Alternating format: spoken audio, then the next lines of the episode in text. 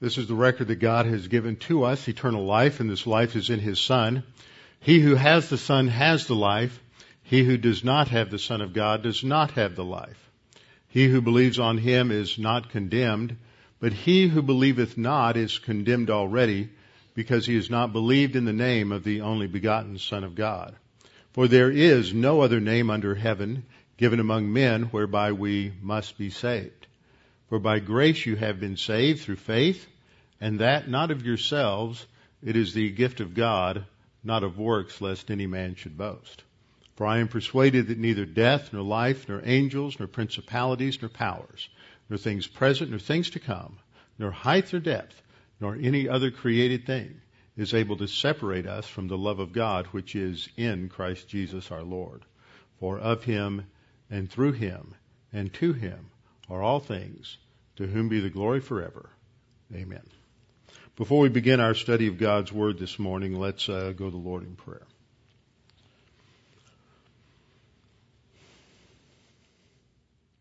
Our Father, we're thankful that we have this opportunity to reflect upon your revelation to us. That in your Word you have revealed yourself to us and that all that you have revealed to us and intended for us to know and to have before us is included within these 66 books of Scripture that all are breathed out by you and inspired and are therefore infallible. And Father, these we know are the source of our spiritual life, our sanctification, as our Lord pray- prayed to you the night before he went to the cross. Sanctify them in truth. Thy word is truth. Father, we pray now as we focus upon your word that you would challenge us with what we study this, this morning, and that as we study these things, we can reflect upon our own focus upon your word, and that we can be reminded of the priority that it is in our life, and that we would be willing to push ourselves to the another level of focus upon your word. We pray this in Christ's name. Amen. We are studying in Sunday morning on the Paul's epistle to the Colossians. So if you will turn with me to Colossians chapter 3.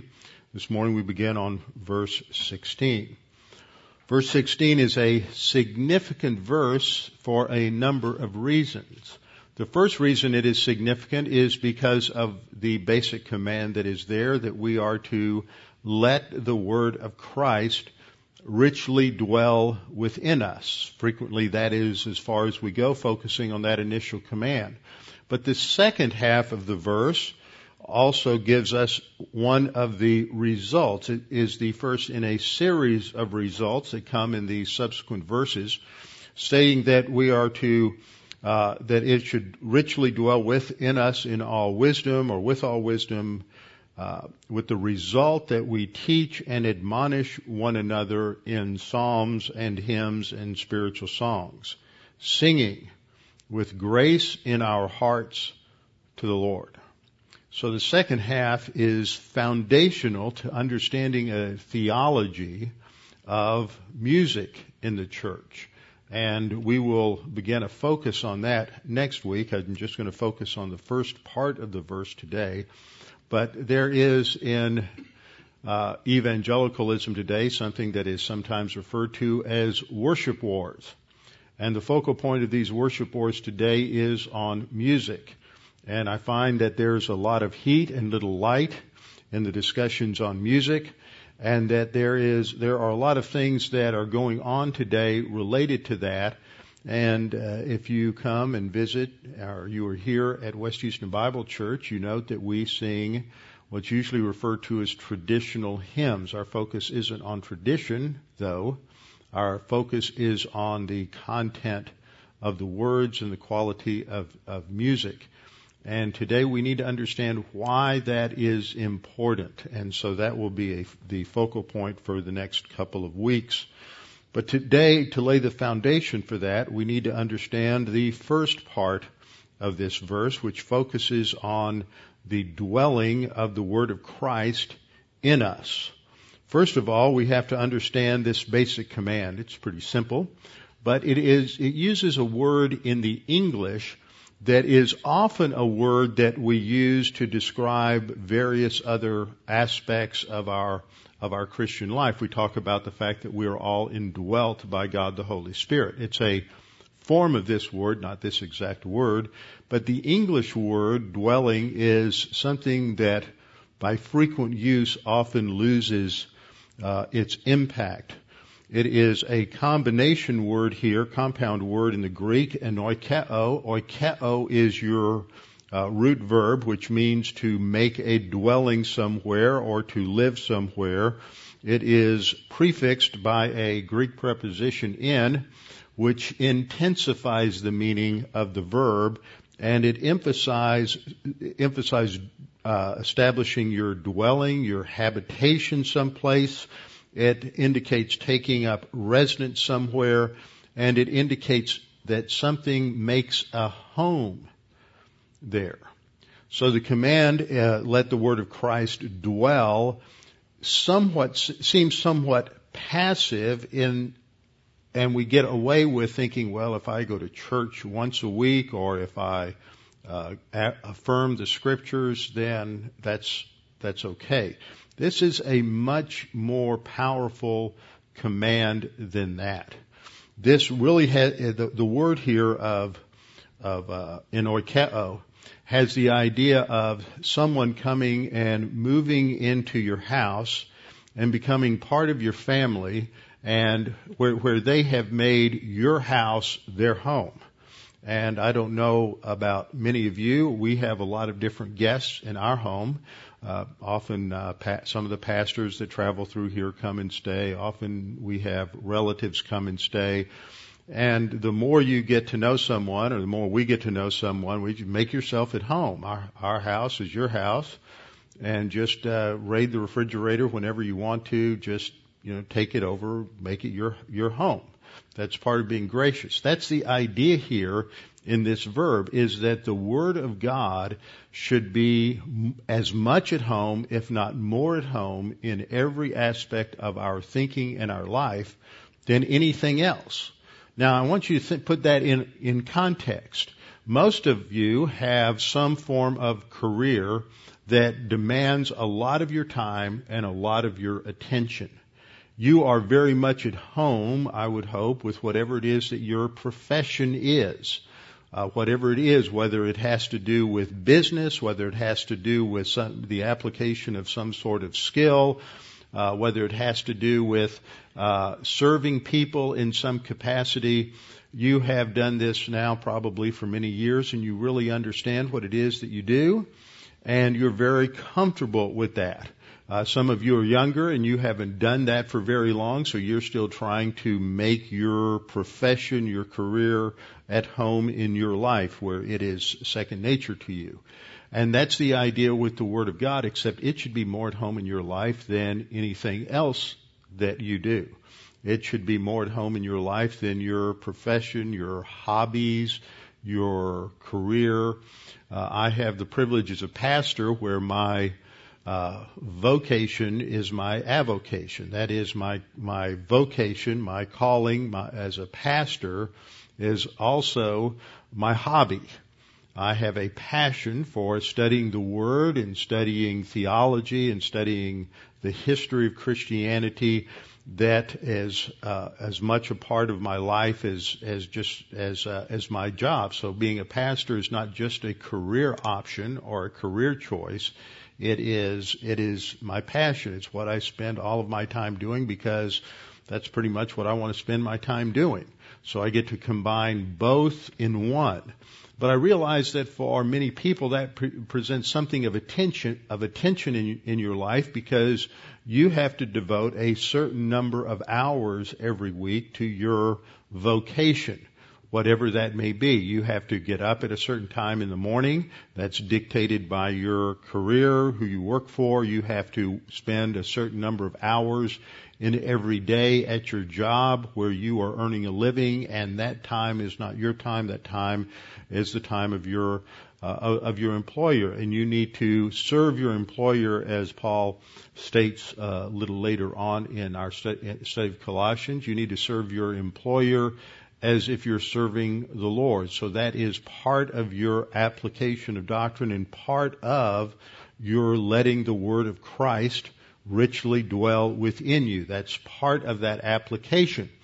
But what I want to challenge you with today is that I think that most Christians today, even those of us who may pat ourselves on the back because we know a lot, we've been to church for many years, we go to Bible class frequently, we have uh, personally studied many issues that compared to many believers in the past, we are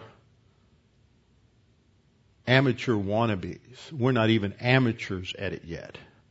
Uh, I, have I've been emphasizing this point in my ministry since my very first years. In fact, in my first church, uh, people didn't know the word very well. Uh, most evangelicals don't. They think they do, but they don't. Um, and I was uh, I read a passage from a from a uh, preacher from the 1700s, one of the election sermons from the period just prior to the American War for Independence. And it was a profound section that referred to and assumed a knowledge of ancient history and modern history and law. And I just read a couple of paragraphs. And I had several people comment that, well, people then didn't understand it any better than we do. See, we have these ways of rationalizing our biblical illiteracy. But people then understood exactly what was being said. In fact, because they didn't have television, they didn't have Facebook, they didn't have their uh, smartphones and email and everything else to distract them, they spent time studying the Word and studying these sermons, and many times a pastor's message, because in those days many of them manuscripted out their messages, they would take those and they would print them and they would be published. And then they would sit down at the local uh, coffee house. Now we have Starbucks, and rather than uh, uh, spending their time with their nose buried in their computer or in their in, on their uh, BlackBerry or uh, iPhone or whatever, they would argue and debate the points of theology in the sermon. And as a result, it sharpened their thinking and they came to understand the word better. They were biblically literate and they were well informed. And if you grew up in the education environment of that day, then you probably read through most of the Bible several times before at the age of 14 or so you uh, graduated from high school and went to college and you were taught a curriculum, especially if you were in the colony of Massachusetts, you were taught in a curriculum that included Greek and Latin so that you could sit and be a productive member of your congregation because you could read along in the Greek text of the New Testament as the pastor taught to make sure he wasn't deviating from the path of truth. And it was not unusual in the, even in the 19th century for a congregation the size of ours to have as many as 10 or 15 men that were as at home in the Greek text of the New Testament as the pastor. So that ought to challenge and convict a few people here as to uh, their understanding of the word. They knew it backwards and forwards. That enables a pastor to teach more because many times there are references, allusions in sermons that uh, I, I feel at times that I would like to make and just pass on, but I'm not sure anybody knows what it is that I'm alluding to. So we have to take the time and go back and read those things. So when we talk about this idea of letting the Word of Christ dwell richly uh, in our in our lives, then we need to understand a little more about what that means. The focal point here is on that phrase, the word of Christ. This is a term that refers to special revelation. Special revelation is a theological term. It's not a biblical term. It's a term that relates to God's direct disclosure of His message uh, to us and for us. It's communicated in various means. For example, in the Old Testament as well as in the New, dreams, visions, theophanies, that's an appearance of God. Uh, Christophanies, that's an appearance of Christ. Uh, audible communication, where God just simply spoke to uh, his servants, the prophets, and it is also recorded for us, written down for us in the 66 books of the Bible, the 39 books of the Old Testament, the 27 books of the New Testament. So this is special revelation.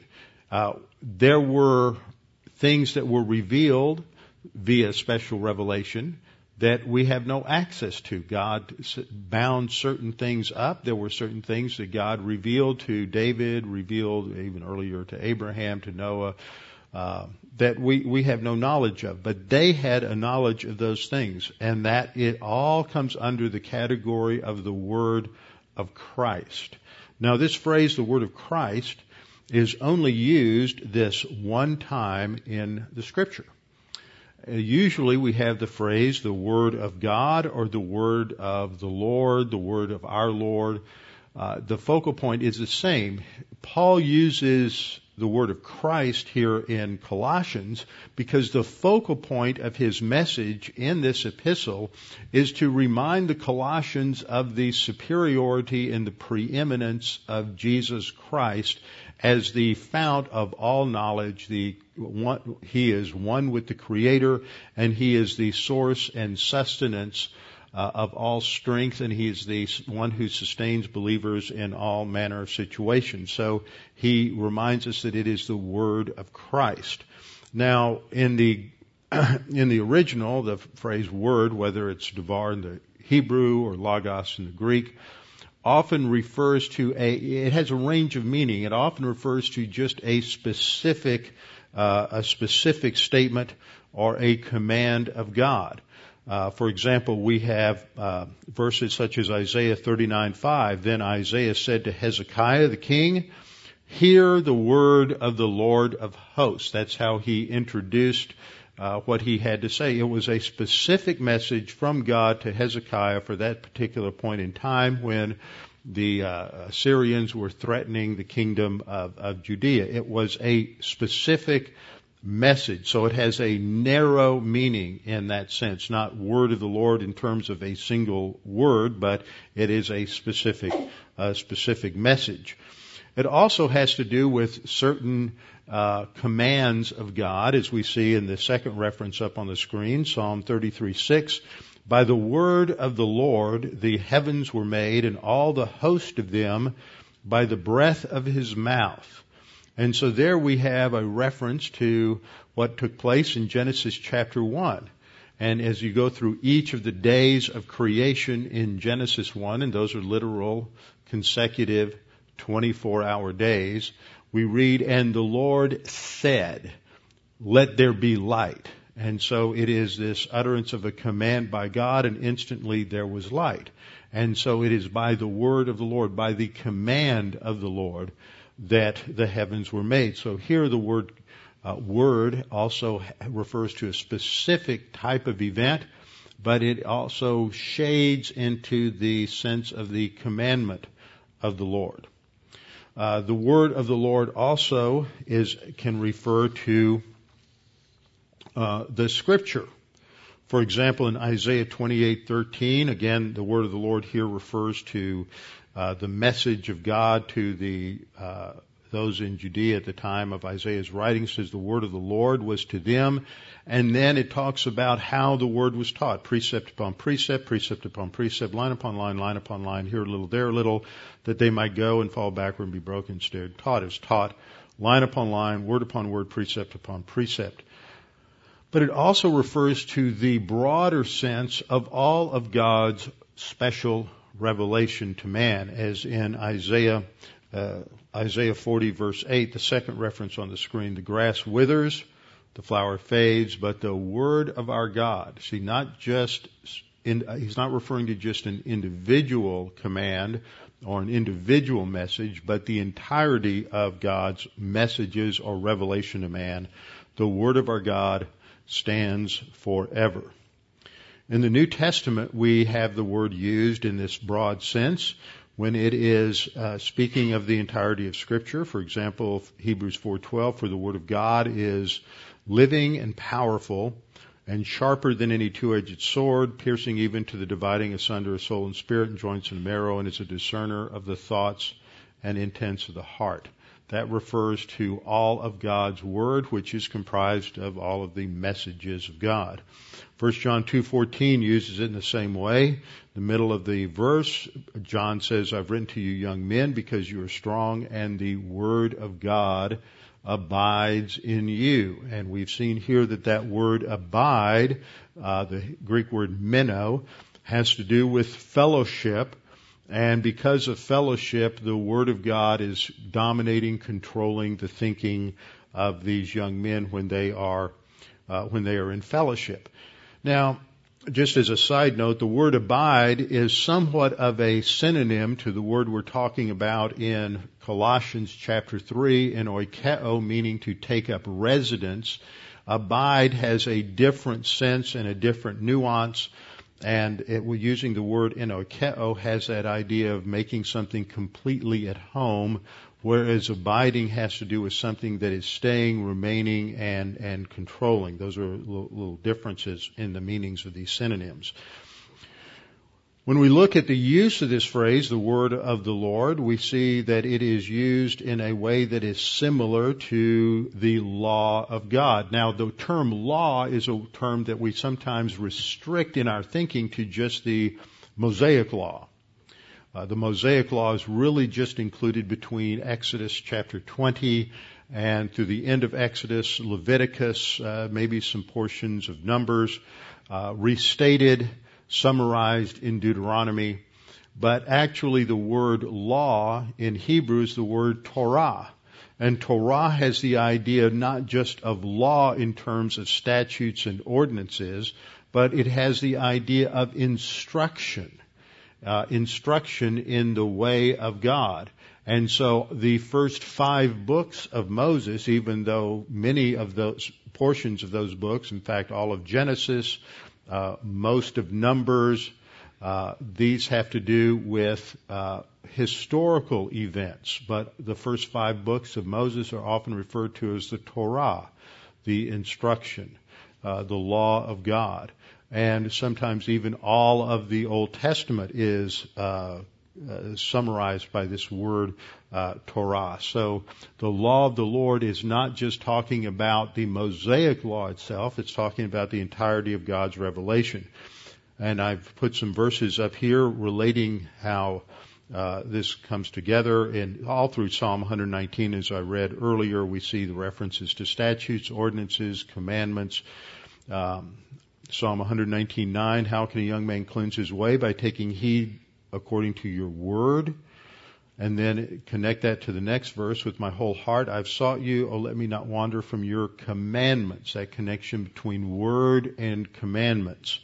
Uh, Proverbs 35 says, every word of God is pure all of God's revelation is equally the Word of God. Not all of it equally applies to us in every situation. Some was written to individuals in specific historical circumstances. Some is written to uh, Israel in the Old Testament. Some is written to church age believers. But all of God's Word is pure and righteous. We also have an emphasis on the value of God's Word in the meditation in the second part of Psalm 19. That's another psalm, Psalm 19, Psalm 119. Easy to remember those two. These are two psalms that focus on the Word of God. Uh, psalm 19 is divided into two sections. The first section, the first six verses focus on general revelation, beginning with the well-known statement, the heavens declare the glory of God and the firmament shows forth his handiwork. That's general revelation. Starting in verse 7, the focus is on special revelation, what God has revealed. And note again, we have various synonyms for God's word, just as we do in Psalm 119. The law of the Lord is perfect, converting the soul. The testimony of the Lord is sure, making wise the simple. Notice the things that are said about the Word of God. It's perfect. It's sure. Uh, it's also described as statutes in verse 8. The statutes of the Lord are right, rejoicing the heart. The commandment of the Lord is uh, pure, enlightening the eyes. The fear of the Lord is clean, enduring forever. The judgments of the Lord are true and righteous, altogether. Now, having read that, we see that the, the Bible is perfect, it's sure and certain, it is right, it is pure, uh, it converts the soul, it makes the simple wise, it rejoices, brings joy to our heart, it brings understanding and enlightenment to our thinking. It is true and righteous altogether. Now, why wouldn't you want that? Why in the world wouldn't you want something like that to just completely control and dominate your thinking? Well, that's the value. And when, when, when the psalmist comes to the conclusion, he says in verse 10, more to be desired are they than gold, yea, than much fine gold. Sweeter also than honey and the honeycomb. So he compares it to wealth and he compares it to your physical appetites of hunger. Some people have a sweet tooth. I know I have a sweet tooth. Y'all know that. Uh, nothing is to be, is better than ice cream other than the Word of God. Nothing is better than gold, wealth, than the Word of God. That pretty much says it all about everything. Nothing is better. So why do we spend our times pouring time and energy into things that have just temporal value? Now I'm not saying that it's wrong to have hobbies or interests or things of that nature. But when we have hobbies and interests and we spend our time, and we all need to spend a little bit of time just uh, chilling out, watching mindless things on television or some movie we've seen 39 times, and we can recite all of the lines. Uh, I have a couple of friends that um, some of you know, and we'll go hunting together and frequently recite most of the lines from Big Jake says something about how we spent some of our youth. So we spend our time doing that. But I wonder, can we say that much from Scripture? Have we memorized that much Scripture that it's part of our life? We spend a lot of time with these various hobbies. I know we have some good cooks. That's part of their hobby. In some cases, our vocation in the church, other things. You work in um, different responsibilities. Uh, one one friend that I have is a uh, for many years was in uh, human services, vice president of human services for a Fortune 500 cop, company. I mean, he could almost recite chapter and verse everything in every manual that comes down from the federal government. But can he recite the same from Scripture? Ah, now we're getting convicting. Because that's what the Scripture said. That's what this verse is saying is that however much you know about your career, however much you've memorized in relation to whatever your favorite hobby is, you should have memorized and learned more about God's Word. It should be more at home in your life than that. That's what the psalmist is saying, that the Word of God is to be more desired than all of these things. And then in conclusion, verse 11, moreover, by them your servant is warned, and in keeping them there's great reward. It may not be financial reward, it may not be physical reward, but it is the reward of a life that is well lived because it is lived on the basis of truth and for the glory of God. Now another passage that is helps us to understand this concept of letting the word of, of Christ richly dwell within us is in Deuteronomy chapter 6. So I want you to turn with me to Deuteronomy Deuteronomy 6. Now, this is a well known passage. It's a central passage in, in Judaism, and almost any uh, Jew that you talk to should be able to recite at least verse 4 from heart. This is the central verse in Judaism. Hear, O Israel, the Lord our God, the Lord is one. That's how it's translated in the New King James Version. Interestingly, the Tanakh version, I think it's the 1987 uh, Tanakh, translates the last phrase, not the Lord is one, which is often used by Jews as a defense for their solitary monotheism and not a belief that there is a plurality in the Godhead. But the Tanakh recognizes that the Hebrew word echad that is translated one there really is talking about a unity or, or it is talking about the Lord in exclusivity, which is related then to the first commandment, thou shalt have no other gods before me. And I believe that is correct. So they have translated it that the God of Israel is the only God. There are not multiple gods. There are not additional gods. They do not just take the God uh, that has revealed himself to Moses on Mount Sinai and put him up on the shelf with all of the other gods and goddesses that they worship. That the God of Scripture, the God of Abraham, Moses, I mean Abraham, Isaac, and Jacob is the one and only God. It is an emphasis on his uh, on his uniqueness uh, that he is the only God, not an emphasis on solitary monotheism. Hear, O Israel, begins the verse, and it means to listen. And the command to listen in Scripture is not just a command to stop, pay attention, let your auditory nerves be uh, stimulated. It is a command to do what you are being told to do. It's listen to instruction and then perform the instruction.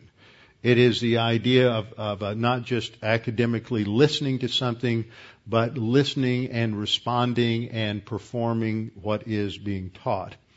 Listen, Israel, Yahweh our Elohim, Yahweh alone. And then we have the first command, you shall love the Lord your God with all your heart, with all your soul, and with all your strength. Now this is the preface to what comes afterwards. This is the foundation. The command is to love Yahweh, their God, and then it's modified by three phrases, all your heart, all your soul, and all your, it's really something. The word there in the, in the, in the Hebrew is a, an idiom. It just with all your very.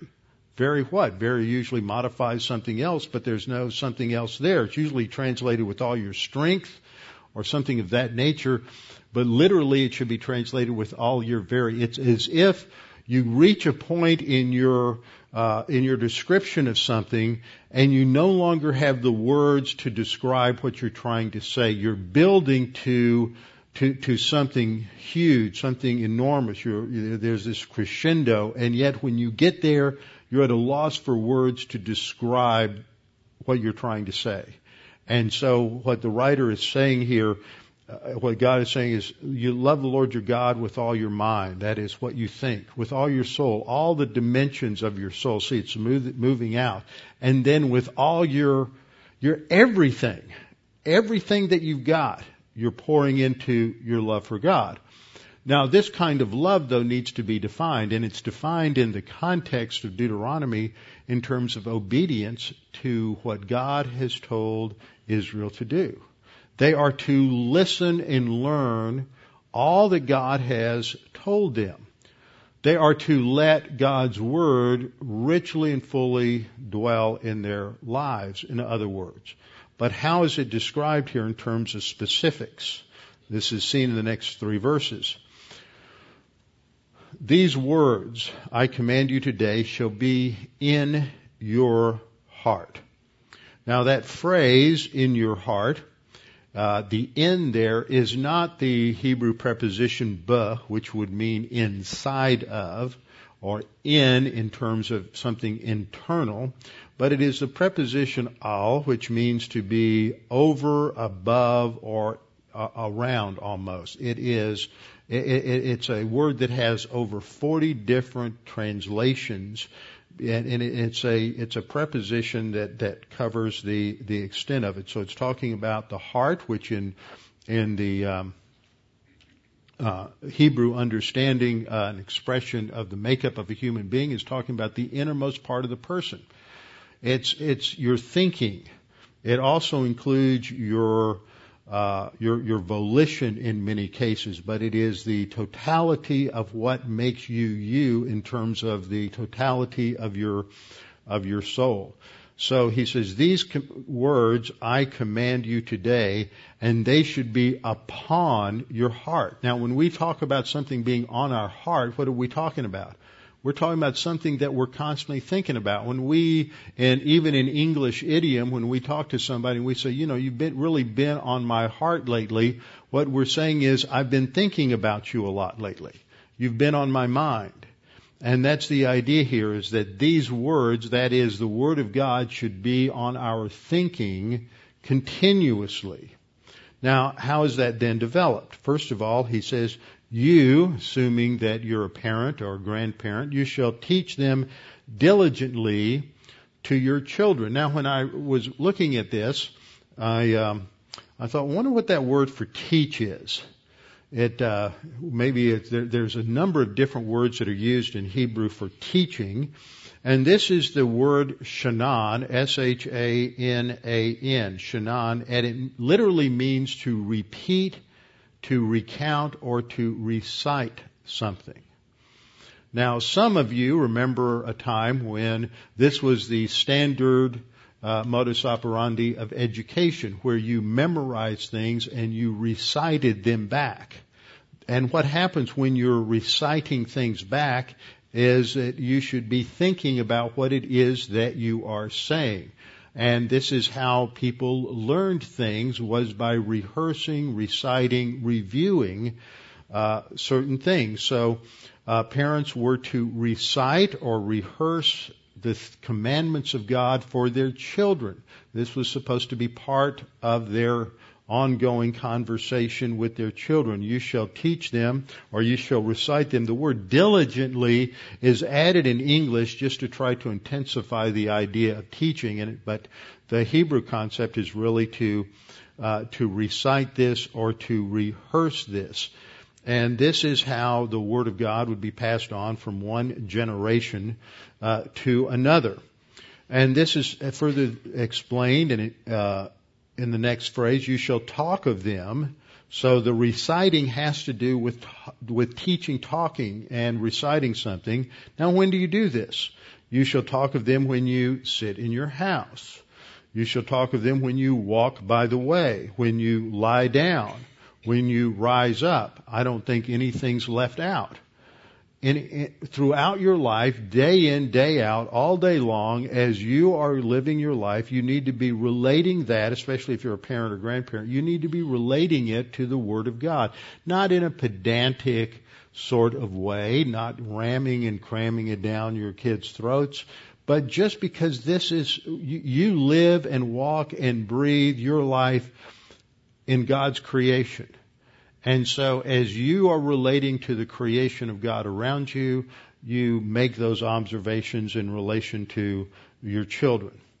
Then verse 8 talks about you shall bind them as a sign on your hand and they shall be as frontlets between your eyes. Now in rabbinic Judaism, uh, later on by even the first century, this was taken literally and this refers to the phylacteries, the tefillin, that the, uh, you'll often see uh, Orthodox Jews wear. They wrap uh, the leather straps around their arms, and there's a pouch that goes on the back of their hand or on their forehead, inside of which is a copy of this passage. And so it is, they take it literally and physically, but the idea is that by, as a sign on your hand is metaphorical, by this is to impact the things that you do, the things that you produce in life, the things that you uh, work with your hands on the things that you are accomplishing in life.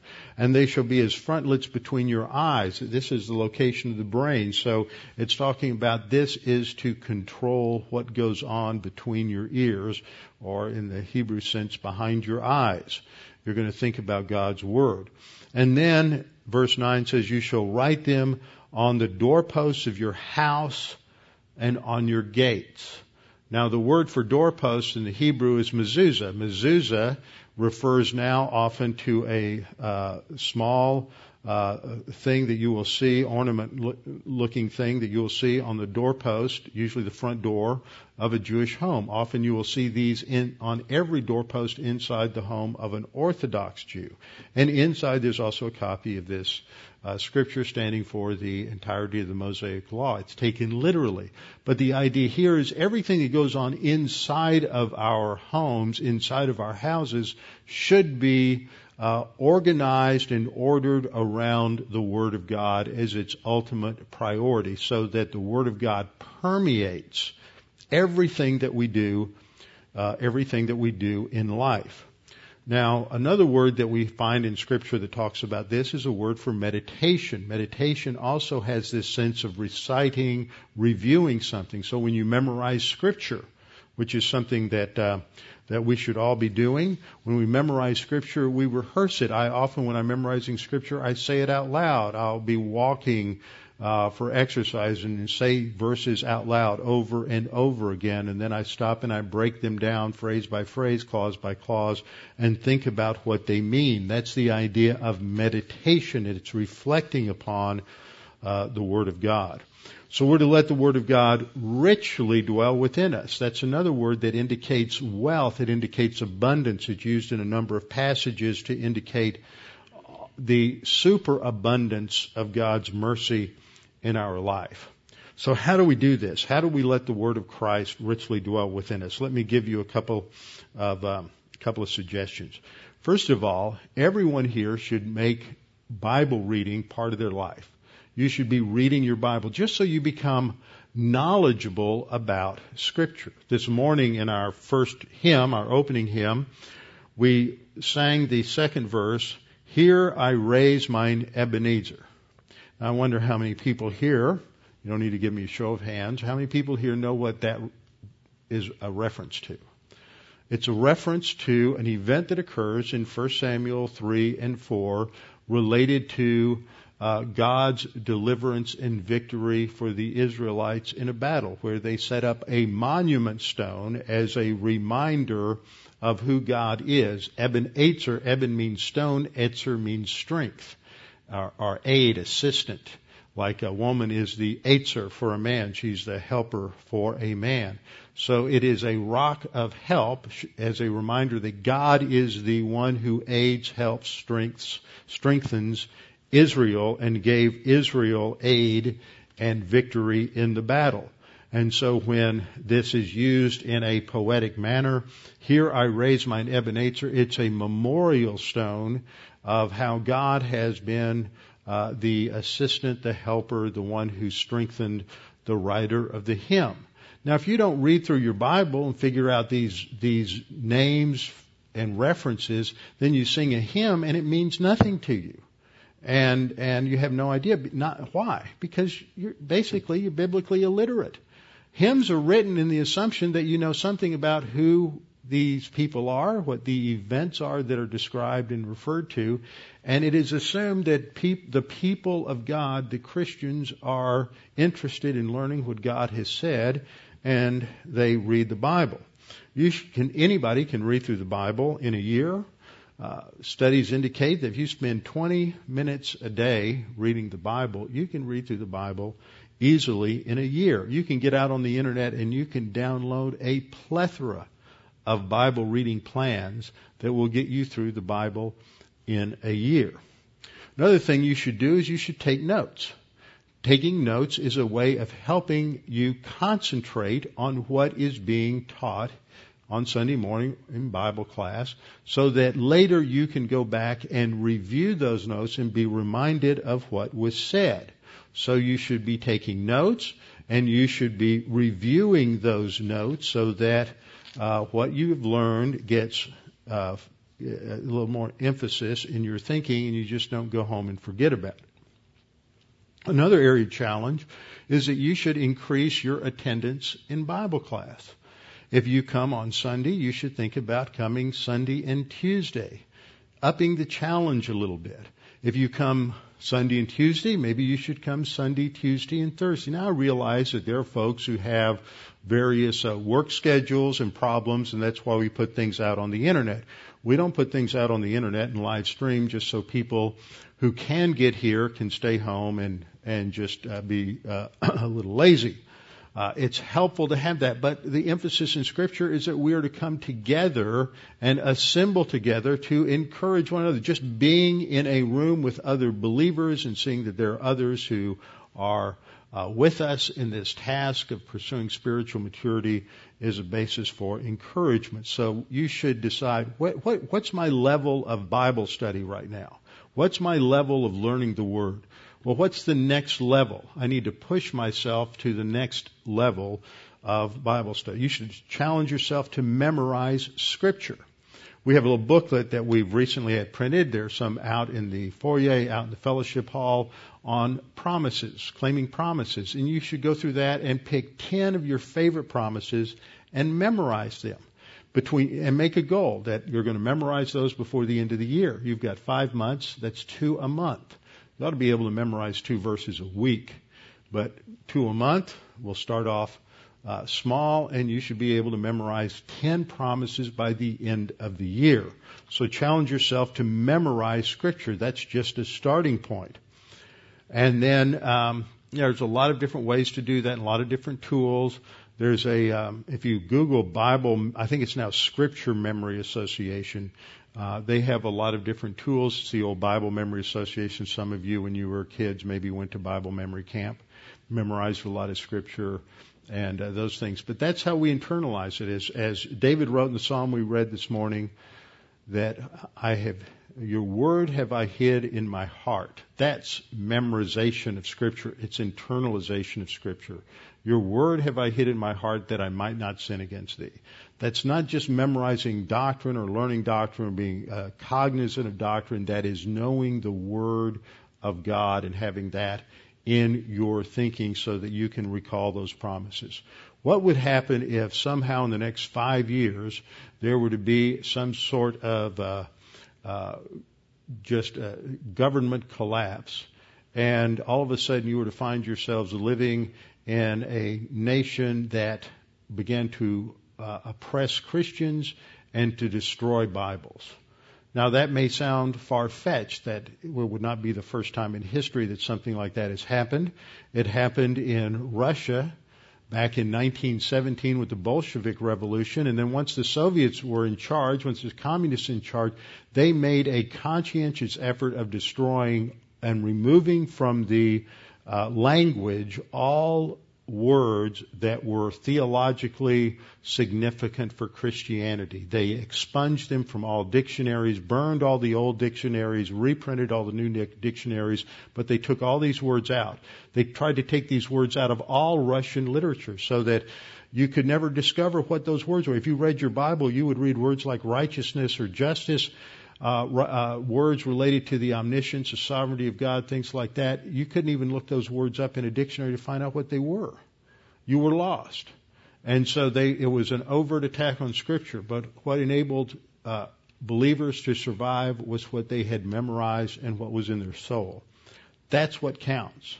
And so I challenge you. This is just the beginning point of letting the Word of Christ richly become a part of our life, inhabit our life, take up residence in, and become uh, just a just part of the family. With our heads bowed and our eyes closed. Father, we thank you for this opportunity to study these things, to reflect upon your word today and the, the significance of it and the priority it should be in our lives. That you have revealed in the scripture uh, yourself, uh, your commandments for us, so that we might not be uh, left in the dark. This is our only source of enlightenment and the only source of truth. Father, we pray that we might not be complacent about what we have in the scriptures. We live in a time when more teaching, more instruction, more scripture is available to us than in any other time in history, and yet, as a whole, uh, believers are more complacent about your word than ever before. Father, we pray that you would challenge us individually, personally, with the need to step up our commitment to making your word a vital, integral part of our thinking and our life. Father, we pray that there's anyone here this morning that's unsure of their salvation or uncertain of their eternal destiny, that they would take this opportunity to make that sure and certain. Jesus Christ died on the cross for your sins, that you might have eternal life simply by believing in Him, trusting in Him. So all that you have to do right now, right where you sit, is simply trust in Him. Believe that Jesus died on the cross for your sins. And at that instant, God imputes to you perfect righteousness of Christ, and you are declared just, and you are born again, and you have eternal life that can never be taken from you. Father, we pray that you would challenge us with the things we study today. In Christ's name, amen.